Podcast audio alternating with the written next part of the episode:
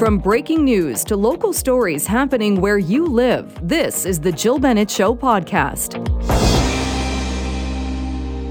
Just before we check in with Travel Bet Best Bet founder and uh, creator uh, Claire Newell. There was a question on the open line just a few moments ago about foot passengers and booking that travel on BC ferries and the cost of that. So You can book foot passenger travel in advance. BC ferries saying that will give you more travel certainty, a faster check in process at the terminal, and safer travel. It is not an additional cost. There is no additional cost to booking a foot passenger fare in advance. So it's not as though you have to book another reservation fee, but the fares are non refundable. So you can't book one and then not go and expect to get a refund. But as to that caller's question, there is no additional cost. It is not more expensive to book a foot passenger fare on BC Ferries in advance. On that note, let's now check in with Claire Newell, the founder founder and president of Travel Best Bets. Claire, great to chat with you once again. Oh, good afternoon, Jill. Lots going on in the world of travel. And some great news if you are somebody who is running out of options with entertainment if you're flying on Air Canada.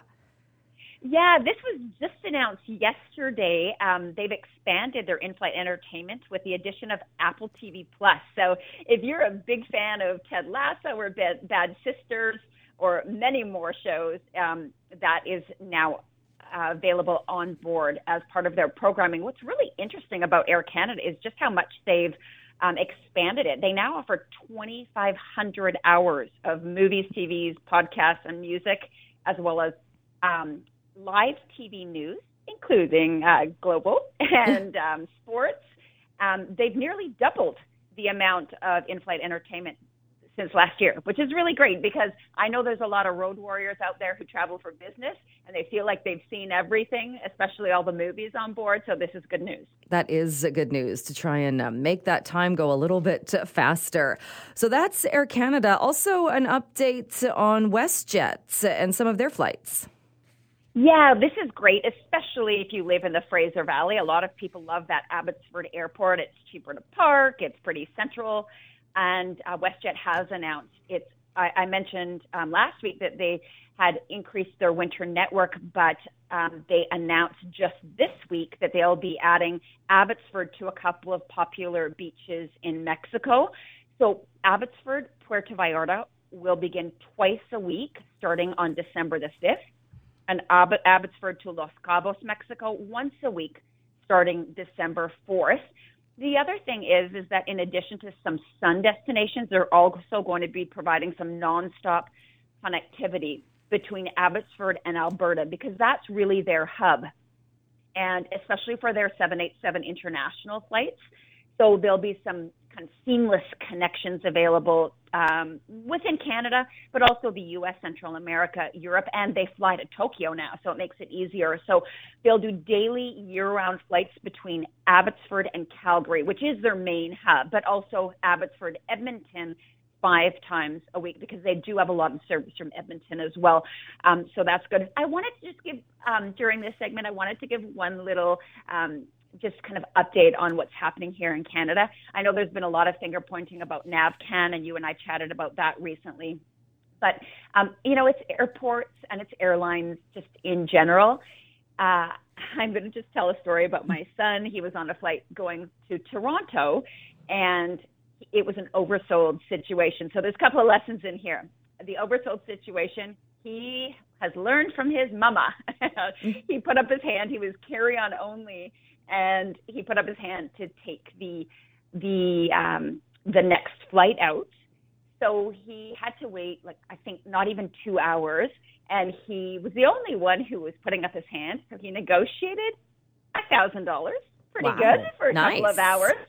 um, but the other thing was is that at the other end, when he arrived in Toronto, they did um, gate check his bag, which meant it went into the belly of the aircraft. He had to go to the luggage carousel to actually get it, even though he had packed carry on only he was going to be one of the last people on that next flight. And not only that, the gate wasn't ready when he arrived. 35 minute wait for the gate, an hour for mm. his bag. So carry on only does does not guarantee it's going to go on board with you, and the luggage and the gates is, is a bit of a wait at the moment. Unfortunately, it's staffing shortages right across the board. So not just NAVCAN, it's airports and airlines. Everybody. All right. Well, great though. He did learn to, to negotiate and uh, take that uh, opportunity if it knocks. Um, not a surprise yeah. uh, that that things like that are happening to your son and to others as well as looking up the numbers and busy, busy Canadian airports. Yeah, busy Canadian airports, but still nowhere near where we were uh, in, in 2019. So StatsCan just came out with their year. Um, in the summary for 2022. And the four largest airports Toronto, Vancouver, Calgary, Montreal. So you're right. He was traveling between two of the busiest. Vancouver and Toronto makes up more than 70% of all air passenger traffic in Canada. But just to give you an idea, um, we're still only at 72% of the 162.9. So almost 163 million were recorded in 2019 for travel in 2022, just last year, only at a 117.3. So we still have a long way to go to get back to our pre-pandemic levels. So if this is any indication where we're at, it's busy. I mean, it was, um, you know, we, we still have a long way to go as far as hiring. That's for sure. This is a fun story as well. If anybody's ever wanted to go to Japan and if you like skiing, there is a new Club Med resort. Yeah, so Club Med is a Canadian brand, and they're going to uh, they're going to launch a new Japan ski resort uh, in Hokkaido, and it's going to open this December. They get 160 days of winter, so the resort's going to offer spring skiing until May, as well as night skiing, off-piste skiing with new trails, and that new property will join the brand's 20 other mountain resorts located through the Alps Canada, and Asia. So if you only thought that Club Med was the sun destination, they are big into skiing now. That's uh, I know it's a destination for many many people, so that one's uh, really fun. This I had I had no idea, but this is such an interesting story as well. United Airlines first carrier adding Braille. Isn't that crazy? You would think that it would be simple to add Braille, yeah. but yes, they are um, adding Braille they are the um, the first carrier. They've equipped about a dozen aircraft at the moment. The markings are for individual rows and seat numbers, as well as inside and outside of the bathrooms. And they are expecting to outfit their entire mainland fleet with Braille by the end of 2026. And it's it, it should have been because the Department of Transportation showed that around 27 million people with disabilities traveled via commercial airlines back in 2019, and a lot of them are blind. So it's this is an important thing. It, it should have been done much earlier. And I was actually surprised that they're the first carrier to do this.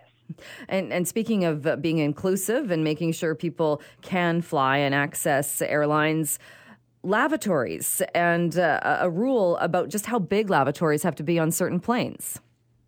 Yep, and this is this is great news as well. The finally, the U.S. Department of Transportation has released a final rule. This has been going back and forward for a while, but the size of bathrooms on uh, narrow body aircraft and any with just one single aisle, because you know it can be really skinny, mm-hmm. um, hard to walk down.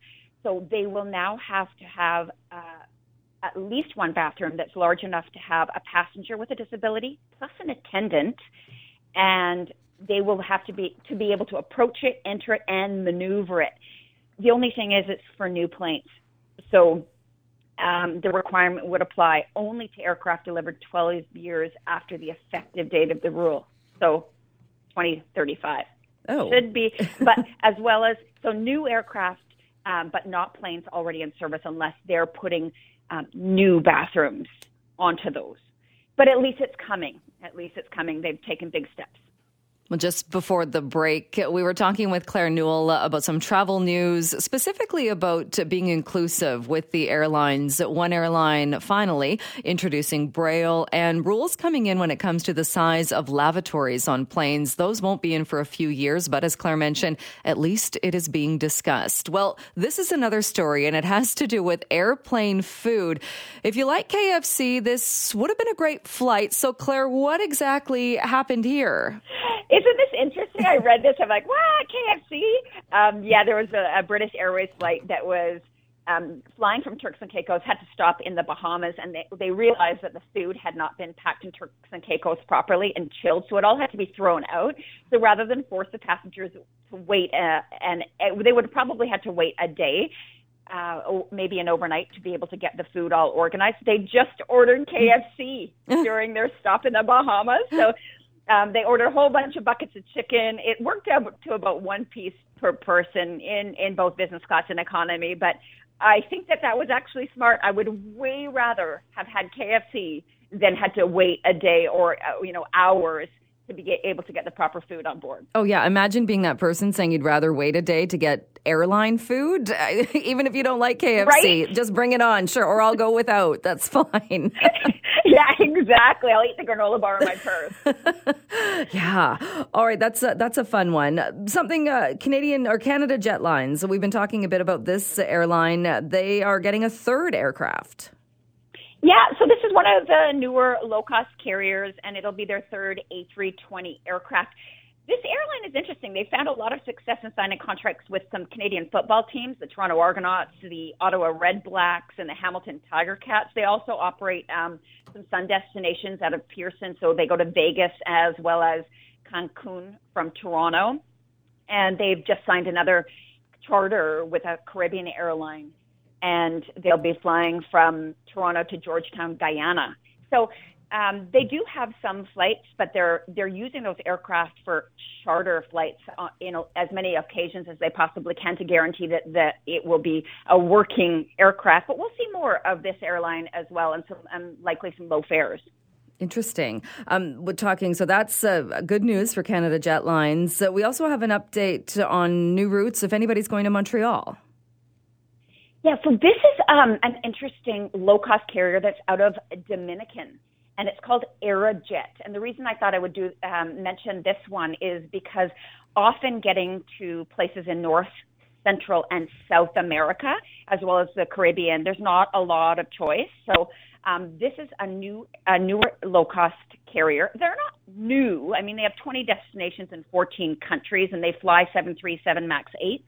So it's nice aircraft. They're, they're newer aircraft, but they'll be flying from um, Montreal to Santo Domingo starting November the 7th, four times a week. And then they'll have great connectivity to North, Central, South America, and the Caribbean. They also have announced, they, they previously announced that they'll be flying Toronto to Santo Domingo starting October the 24th. So they're trying to forge a way into Canada to service um, Santo Domingo and then continuing on to other destinations. Interesting. Uh, let's talk about one more before we get people uh, some deals. Uh, so, uh, well, or we can kind of uh, talk about these two. It has to do with uh, reducing flights, which isn't great news for people mm-hmm. who like that kind of choice. But a couple of airlines, especially those, it looks like midweek flights, the numbers are down. Yeah. So what it's it's not going to mean less flights. It's going to mean that the, these airlines are going to be putting their resources closer to the weekend. So they're going to reduce the Tuesday and Wednesday flights, and this is right in response to the changing habits of U.S. flyers. So many people are doing that hybrid work, and so they're extending their weekends and not flying as much for business. So this was this has been interesting. I first heard that it was two of the three U.S. ultra low cost carriers Frontier was doing this, as well as Allegiant. And a lot of people will cross the line and go to Bellingham and fly on Allegiant. And then um, just a couple of days later, Southwest Airlines also plans to substantially reduce midweek flying. And that's going to start beginning in January. All of this because of the, the changing patterns, all because of, because of the pandemic. And so it's interesting to watch. There'll still be as many flights, just not on those Tuesdays and Wednesdays um, just it's the habits of travelers right now. Hmm. All right. So a bit of a change there. Speaking of the habits of travelers, what deals do you have today?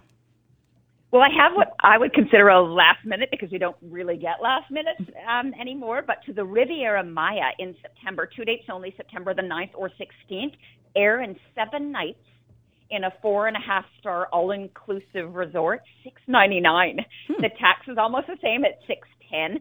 Um, I had to share this next one because I have not seen a bucket list cruise to Antarctica for this price. So this is Antarctica and South America. It's sailing round trip Buenos Aires. It's a 14 night cruise February the 4th or 18th, it hits all the places that if you have been following along that I got to see when I was doing Antarctica myself, it had been on my bucket list for a really, really long time. But I certainly did not pay thirteen ninety nine for the fourteen night cruise I went on. the taxes are five fifty five. So if that has been something you've wanted to do, it's at, it's like a third of the price that I've seen it previously. So it's a really, really good buy. February 4th or 18th of 2024. Interesting. All right. And you've got one more as well. This one's a long stay. Yeah, lots of people love this destination for a long stay. It just came out um, April the 2nd, 3rd, or 4th. Uh, it's to Croatia, uh, into Dubrovnik. It's 20 nights, so almost three weeks in a four star hotel. It comes with breakfast every day and the airport transfers, 2269 tax included for almost three weeks in Croatia. Hmm, excellent. Uh, sounds absolutely great. To All of those I know are on the website. Claire, thank you so much, and we'll talk to you again next week. Chat soon. Thanks, Jill.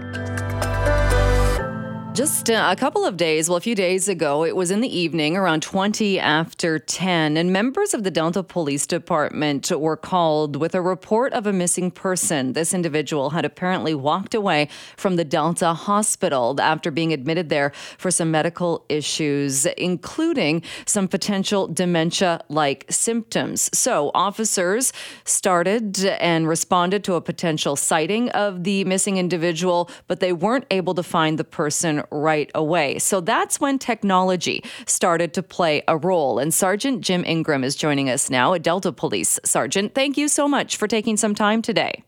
Well, thanks for having me, Jill.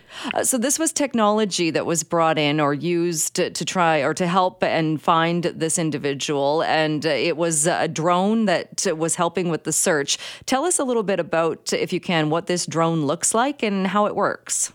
Sure. So the, the drone that we used is a, a DJI M300. It's um, it's a regular style quadcopter drone. Um, size wise, it's about three feet by two feet, so it's larger than your your average drone that you're going to pick up at Best Buy, uh, and weighs about 15 pounds or seven kilos. And then on it, we've got uh, we've got multiple cameras and sensors as well as a spotlight. So the drone that was deployed that night had a um, uh, optical camera with a great zoom lens and it also had a, a thermal imaging camera, like a FLIR camera as well, with the spotlight. So I would imagine that was key in using this drone in in that even though it's the summer months and later days 10 20 at night it would be getting dark or darker. So was that kind of key in using this technology and that it would be able to use that equipment? Absolutely. It it was definitely dark once we had the drone deployed. So the uh, the actual key to finding the individual was the, the thermal signature. We were able to see the, the hot spot in an overgrown field. And when you look at the area where this individual was last seen or a potential sighting, uh, people that know the area um, would know it's it's around an area of Dugald Morris, Morrison Park uh, in in Delta. Does the is the drone able then to kind of survey a much larger area than say ground crews would be able to, even when you you know the general uh, idea of where you're searching? Absolutely. So when when we got the original sighting, it was in Dugald Morrison Park, which is a you know an open field and fairly quick and easy to to see. But then directly adjacent to that is uh, some farm fields and some overgrown um, bush area. So to put a person or a team of people in there and, and walk it would take a, a considerable amount of time, especially if somebody is uh, is under the brush or um, hiding or has fallen. So when we can put the drone up, we can place the drone over an area and then survey an entire field in a matter of minutes for an initial sweep of, of hotspots. And then we can do a, a more in depth search with the spotlight and optical camera. And when you talk about that, that it, it was able to use the infrared camera or be able to, to pick up on a hot spot, and in this case was able to, to really pinpoint where the missing individual was. Does it also pick up other things, though, say if there's wildlife or other things that might be giving off heat? Uh, definitely. So we'll we'll see uh, we'll see wildlife for sure. Uh, it'll just be a, a, smaller signature than it would typically a human being. So not enough that it, it would send you kind of in the wrong direction, or it would be more confusing. Uh, typically not, but if if we found a, a deer or something like we we have, uh, it would be something we'd have to explore. Right. Okay. Uh, w- with a case like this, when somebody has uh, got, walked away from a hospital or a health facility, and the call comes in that this is somebody that does also have potential dementia-like symptoms, how important is it that that person is found as quickly as possible? Oh, immensely important. One for their their health. Um, we don't necessarily know what their their medical condition is like, but if there's any sort of medical crisis, we want to find them as soon as we can we also want to find them uh, with as small a search radius as possible. So being able to get the drone out right away and decrease that, that search radius is important. And then the other thing to consider is the not just that person's well-being, but the the family and the loved ones and, and everybody wondering and waiting uh, and worrying. So being able to address that as soon as possible is key. And in this case, uh, was the person located and did everything turn out okay? Yep, the the drone was up for about 25 minutes before we found the person. Uh, they were located and uh, and continued to get the medical assistance that they needed. Has the drone been used before? Yep, we we've used the drones. Uh, we've had the drone program for about two years now, and we use it for things like this. I think this one was the very first, uh, very obvious uh, medical save all right. And and are there any privacy issues in that if a drone goes up and like you said it's it's bigger than you would see somebody using I think people have probably seen uh, people using them that are drone enthusiasts that are using those smaller ones that you can purchase but 3 feet by 2 feet. So it is like you said much bigger than the drones you might see your neighbors or your friends using. Uh, have have you come across or are there any privacy concerns that the drone might be picking up things that it's not out there to pick up? Uh, there's definitely some concerns from the from the community and the public, and we we've addressed a lot of that in policy. We we don't fly the drones uh, randomly. We're not out there looking for any sort of random thing. When we deploy a drone, there has to be a, a specific mission that meets the requirements of the drone, and then we we're aware of the fact that we are uh, looking, especially from a different angle, um, at properties, potentially at at people's properties. So we're only capturing media, so photos and video, that would have evidentiary value. Uh, and like I said, it, it's only for a specific purpose. If we were to use it for a criminal investigation, there's there's likely a requirement that we would have a warrant that would support the use of the drone. Uh, so we we've come across that before, but uh, we're definitely very aware and, and sensitive to the fact that there are some privacy concerns. Right. Uh, because I would imagine, too, even if somebody's home or, or, yard or property happened to be close to an area where the drone was searching exactly that, you kind of wonder why there's a police drone hovering above your property. Absolutely. Uh, you mentioned criminal cases as well. I was curious about that because I would think, too, if you were in a scenario maybe where somebody was in medical distress or it was a mental health call, uh, is it used in that kind of scenario in that it might be less intrusive than, say, officers knocking on a door or showing up in person? Or, or do you have to kind of assess whether or not the drone might further agitate somebody or, or be an asset? It's, it's definitely a case by case basis. And we'll we'll deploy the drone, but we'll also always have members on scene, so there will be uniforms and police cars in the area to to support the fact that there's something going on overhead. And as far as you know, you, you mentioned this program has been uh, part of the Delta Police Department for a couple of years. Are other departments using this, or is this becoming a more widely used technology? There, there's definitely uh, many departments that have drones now. Uh, I'd say though we're probably one of the first or or one of the few that uses them in a patrol capacity, where it's uh, used by our first responders immediately and as quickly as we can.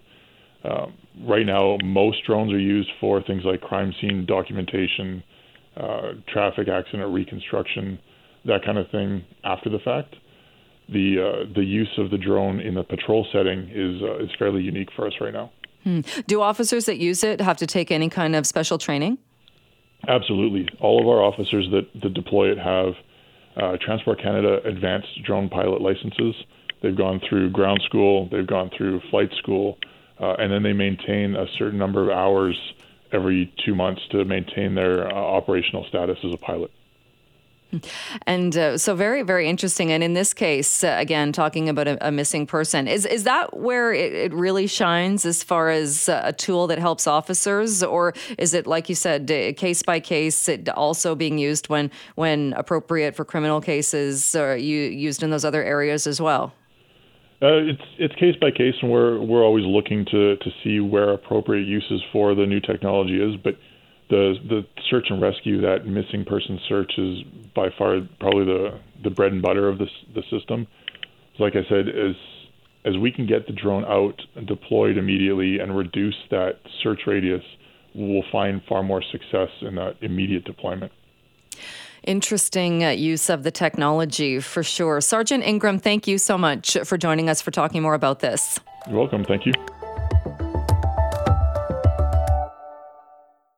Well, it is a bit bizarre that we are even having this conversation, but there is a new TikTok trend, and this trend has people drinking borax, which is toxic. In case you're wondering, yes, that borax, talking about borax or boric acid, these are materials commonly used in household products, things like laundry cleaning products. But it goes beyond that. They've also been used as fertilizers, in some cases, contact contact lens solution, and in some homes, ant killers. People will use borax to kill ants. So you might wonder why it is this has become a trend. This is day one of me ingesting borax. I hopped on the borax train. I jumped on the borax train just a small example of people doing this. Joining us to talk more about the dangers, the concerns, and why these types of trends even take off is Maureen McGrath, nurse practitioner, as well as host right here on CKNW. Maureen, great to talk to you once again. Thank you so much for having me. I have not jumped on the Borax train. I, I, didn't think you had, and I'm I'm very pleased to hear that. Uh, but I wanted to talk to you about, about the couple of things that, that go with this. Let's first start with borax, what borax is, what it's used for, and why you should not be ingesting it. Well, well, first and foremost, I must emphasize that drinking borax or any other toxic substances is extremely dangerous, dangerous and potentially lethal. It's a toxic substance when ingested. Even small amounts can lead to severe health problems, Jill, like nausea, vomiting, abdominal pain, diarrhea, and in larger amounts can lead to damage to vital organs like your kidneys or your liver. It can cause allergic reactions in some people, especially skin um, like dermatitis, for example, and especially those who have hypersensitivity to borax. So um, it's very dangerous and there's no medical benefit. And it even says on the box, doesn't it, that don't uh, get in your eyes, don't consume, keep this away from children. So it seems like it's pretty clear the warning on the box that while there are several uses for borax, any kind of health care is not one of them. That's exactly right. And it can cause eye, skin irritation, upper respiratory tract irritation. So that can lead to coughing, difficulty breathing, nosebleeds. And, and so it can cause a lot of problems when it is not, when you don't follow the directions on the box. So it sounds like maybe this is a hoax. Maybe somebody started this and thought, oh, I wonder if this can take off. And clearly, there are some people who are doing this. I saw one of a woman saying she just puts a pinch of borax powder in water and, and drinks it every day and claims that it treats her inflammation. It can treat everything from arthritis to other conditions. But how dangerous is it that people are putting that message out there? It is so dangerous, and there can actually be some legal and ethical concerns because when you encourage or even participate in dangerous trends like this, it can lead to legal consequences, especially if it results in harm to yourself or to other people. And and actually, um, people may not be aware of this, but promoting harmful behaviors goes against ethical guidelines for responsible social media usage. Why do you think people get taken in by this? And somebody that maybe would never in a million years have thought of consuming something, a toxic substance like this, sees it online, sees that it's trending, and then tries it? Well, first and foremost, uh, social media um, and especially TikTok trends often become viral and they spread rapidly. So it gets out to the masses and then they start to gain popularity. And because TikTok is a social media platform where users can easily see what others are doing and feel compelled to join to be part of a trend or a community, they have what we know as FOMO, fear of missing out. And that can drive people to participate in these popular challenges, even though they might be dangerous and they're not actually considering their potential consequences. We still have peer pressure on social media from friends and influencers, and also, you know, that actually can result in more likes and, you know, people want to be popular. But ultimately TikTok trends are designed to be entertaining and fun. And so they, you know, it's for pure fun. That's that's it. Pure enjoyment. Maybe they're totally bored. I'm not really sure, but it also gives people a sense of belonging, which is kind of a sad aspect of, of social media. And, you know, TikTok has a significant user base of young people who may be more likely to engage in trends as a form of expression and rebellions, rebellion against uh, the norms of society and the mores and authority as well. Uh, do you think that it's also kind of a holdover, or this started, or maybe didn't start, but but became more of an issue during the pandemic when there were people who were very much opposed to the vaccine. There were conspiracy theories. Uh, there were so many people that jumped on the ivermectin uh, train that were very op- saying that they wanted to try this uh, this medicine that was for horses, not for humans. Has that kind of led to, for a certain group or a certain demographic, a distrust of of traditional medicine so they might be more more open to to trying something like this even though it doesn't make any sense Absolutely. And that message has spread widely as well the distrust of healthcare professionals. Um, the pandemic, unfortunately, was politicized. And, you know, we had politicians delivering messages um, and maybe inaccurate messages, or the science was changing, and, and people lost trust in the healthcare system. And uh, at, at, the beginning, healthcare providers, the nurses, if you recall, were revered. And toward the end of the pandemic, nurses were blamed for a lot of the issues associated with COVID, yet they were really the workhorse of the pandemic. And but I, I do think for sure this was born out of that. I think a lot of people went home, went on social media, got involved, you know know, wanted to be a part of something.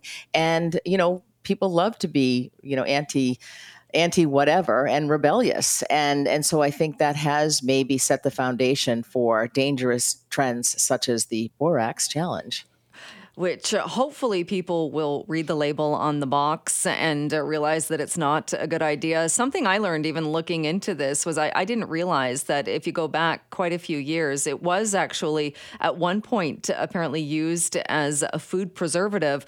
But then it stopped because they realized that people were getting headaches and nausea and uh, other side effects, even uh, from consuming the food in those cases. And that's going back to the early 1900s.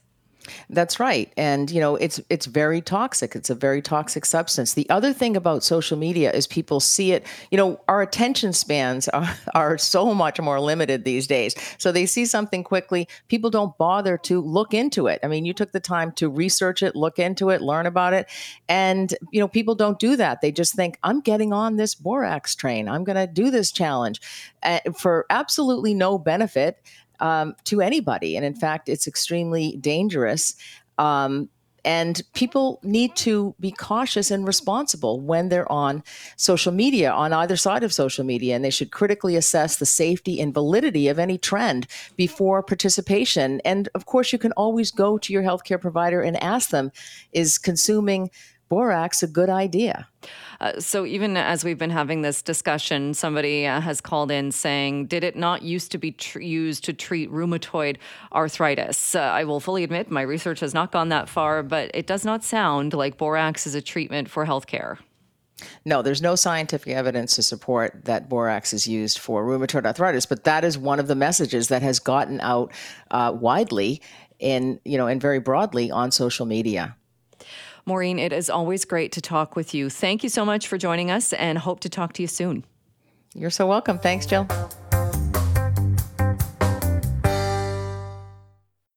Thanks for being with us on this Wednesday afternoon. Well, as you know, there are still several wildfires burning in BC. We heard from Emergency Manager Minister Bowinn Ma earlier today saying more than 500 properties remain under evacuation orders, and that as roughly 360 wildfires are burning in this province. That was part of the minister's comments. Those were made during an update on the state of BC's response to severe wildfire and drought conditions. Well, how do we go about training new firefighters? We have tragically heard about the deaths of two firefighters in this province this season. And there have been some questions about the training process and how that happens. Well, joining me to talk more about this is Mike Carter, IAFF 6th District Vice President representing Western Canada. Mike, thank you so much for being here.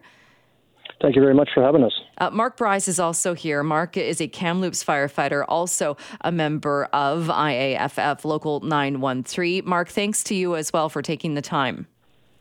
Absolutely. Thanks for having us. We wanted to, to talk more with you about this uh, because uh, the IAFF, the International Association of Firefighters, uh, has partnered with Natural Resources Canada as well as the City of Kamloops, uh, hosting a training program. This is going to happen next week to better train or to train structural firefighters when we are dealing with wildfires. So I, am not sure. Maybe we can start with Mark. Uh, sorry, Mike, if you could start uh, and talk a little bit about the training program and what's going to be taking place. Sure. So we're actually training this week. Right. Um, and what it is is it's called responding to the interface or RTI, and that's when structural firefighters or community firefighters kind of put a wall of protection between structures and homes and the wildfire that may be impacting their community. So we're working with our structural firefighters in Kamloops uh, from firefighters across Western Canada to teach them how to better do that and use the tactics available through the training program from the IAFF. And Mark, if I can bring you in on this as well, and can you talk a little bit, uh, or, or, whoever wants to jump in on this, but the difference between fighting a wildfire as compared to fighting a, a structure fire, and how the training is different and the approach is different? Sure, it's uh, Mark. I'll I'll take this. Um, when we go to a, a structure fire, like a house fire, we consider that higher that fire. It's in a it's in a box, if you will, um, and we can roll up to that house we know that's our bread and butter. We can pull our lines, and we're going to try to keep that fire in that box, and then put that put that fire out. When we get these interface fires, there's lots of boxes that we have to protect. Um, the fire is is mobile. It's it's doing things that we're not necessarily used to. We may have to protect like a whole street or a neighborhood. So we have to be mobile. We have to think outside the box and learn new tactics on how to um, get our hose on the truck, get our hose off the truck, and back on the truck quickly, and be mobile. So it, it's a bit of a different animal that we that we have to deal with, and that's what this training is is addressing.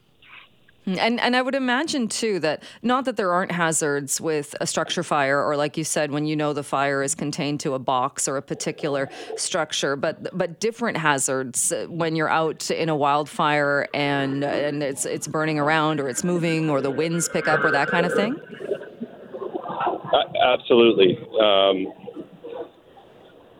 the wind the winds um, can affect the fire behavior dramatically. They still do when we do um, when we are fighting those house fires. Winds are are do have an effect on that, but greater the magnitude in the wildland urban interface. And then there's also other things that we need to protect. We need to protect the power lines, the uh, the water pump stations, things like that. So there's just a whole bunch of different things, um, different critical infrastructure that we need to be looking at as well. Um, yeah, there's a lot to take in, a lot to look after, and that's what that's what we're doing this week here in Kamloops. And and I don't know, uh, Mike, if you want to uh, jump in and talk about this too. But how has training changed, and how fire uh, firefighters are dealing with fires changed when we talk about climate change, or we talk about the changing conditions of the forests and those types of challenges? Sure. I, I mean, there's there's no question that we're seeing increased levels of uh, wildfire activity. I mean, you had a, a briefing earlier today where there was 500 active fires in the province. And then what we want to make sure that this training focuses on when those two environments meet, when the wildfire meets the communities, and making sure that our fire, structural firefighters can work in conjunction with our partners in wildfire and doing the very best we can to protect our communities. And uh, ensuring that that training is rolled out as timely as possible and making sure that we're utilizing those tactics and making sure our structural firefighters understand the weather conditions, the topography, um, you know, being mobile, because typically in a house fire you're relatively stationary. Things like that are all part of this program and making sure that we uh, do the very best we can to serve, serve, continue to serve our communities to the best of our abilities. And as far as the training that's taking place this week or, or, right now in Kamloops, is it is it firefighters then from across the region? We're talking about training, and this is training for people who are already firefighters, or for people who are looking at getting into that and becoming firefighters. No, these are experienced uh, firefighters from across Western Canada who are structural firefighters from uh, numerous different communities. We've got uh, firefighters here from Saskatchewan, Alberta, BC, who are um, all IFF members currently that are stru- experienced career um, structural firefighters, and almost all of them have wildland experience in whatever profession or role they had prior to getting onto a career department. So they have a very good mix and understanding of both worlds, which helps us then deliver this material out to other firefighters on a go forward basis where they can understand uh, both of those different dynamics. I, I, would imagine too, then having that base and then so taking on that knowledge that they have from being in the field and doing this and then then using this to to to be better, I suppose, at dealing with again those changes and the new challenges. Absolutely, and and the, the program that's been developed through the IFF, and we've brought in experts from like Cal Fire and Texas and Canada, where they've brought their experience together and helped develop this program to ensure we're on the leading edge of tactics, uh, training methodologies, and uh, things that have worked and shown value. Where we protected thousands of homes and been effective in the tactics and the, and the strategies that we're teaching these people here today that we're going to roll out across Canada in the coming years with the support of uh, all levels of government. And Mark, what is that like for you as as a Kamloops firefighter, and again a member of that union local, having this information and making sure that you're on top of uh, th- these skills and and being better prepared, better armed to fight these fires? Well, it's huge for us. Um, I mean, we're not we're not unique in our community, but um, Kamloops itself, uh, we have a huge um, interface in our in our city. So the more training and skills that we have um, with our firefighters here, um, it's going to make our, our firefighters safer. It's going to make our citizens safer. So, absolutely, like it is such a it's such an honor to um, have the first course in Canada be offered in in Kamloops. But as uh, Mike said, after after we do this course, we're we're training 24 more instructors to help roll this out across uh, communities across Western Canada. So that's it's really exciting to be uh, at the forefront of it. And I think you touched on this, but one of the, the things, not only getting this information and being better prepared for fighting fires. So the graduates of this program, they're going to be then going on and teaching this to, to others and to other firefighters? Yeah, absolutely. This program is designed so it's a four day program. The first two days, they uh, they take the actual uh, responding to the interface operations class, and then the last two days of the class, we teach them how to teach it. We give them all the resources that they need, so they can go back to their own departments, start training them. Um, as departments, um, IAFF or not, uh, request the training, we will come to them and provide uh, the same level of training that we're getting here today for those uh, those communities. And Mike, I, I, don't know if you're best to answer this as well. And I know that this course is being offered along with the, the Government of Canada, Natural Resources Canada funding this program. Uh, how much is, though, important in that sense, in that everybody working together and when we come to, to maintenance of forests, especially those that, that are, are could potentially be interface fires to make sure that we're also addressing that and talking about fuel for fires and making it so the conditions are aren't great for wildfires or so that we don't see them so many of them burning out of control. The the the coordination between all levels of government all stakeholders citizens firefighters communities uh, wildfire fires um, it, it's paramount to make sure that we uh, do the very best we can to help a mitigate uh, fires when they start, prevent those fires from firefighters or fires from occurring, and then when they do occur, minimizing the damage as much as possible. Um, you know, with with the wildland firefighters out there trying to do the very best they can with the resources they have available to them, with 500 fires burning, they they're obviously prioritizing and deciding where and when to send those resources, and uh, we're there to back them up when and where we can. And but having that coordination and that uh, level through preventive preventative uh, you know, making sure that there's resources available when there is a fire and preventing that damage in the long term is everybody needs to have their hands in that and making sure we're striving for the very best we can. Well, thanks to both of you so much. I know it's a very busy week with this taking place, but thanks to both of you so much for being here. Appreciate your time. Thank you for the opportunity. Yep. Thank you for having us. Thank you. Thanks for listening to the Jill Bennett Show podcast. Can't wait for the latest episode to drop? Tune in to the Jill Bennett Show live from noon till 3 on 980 CKNW. Have a question or comment? Send me an email, jill at cknw.com. Thanks again for listening.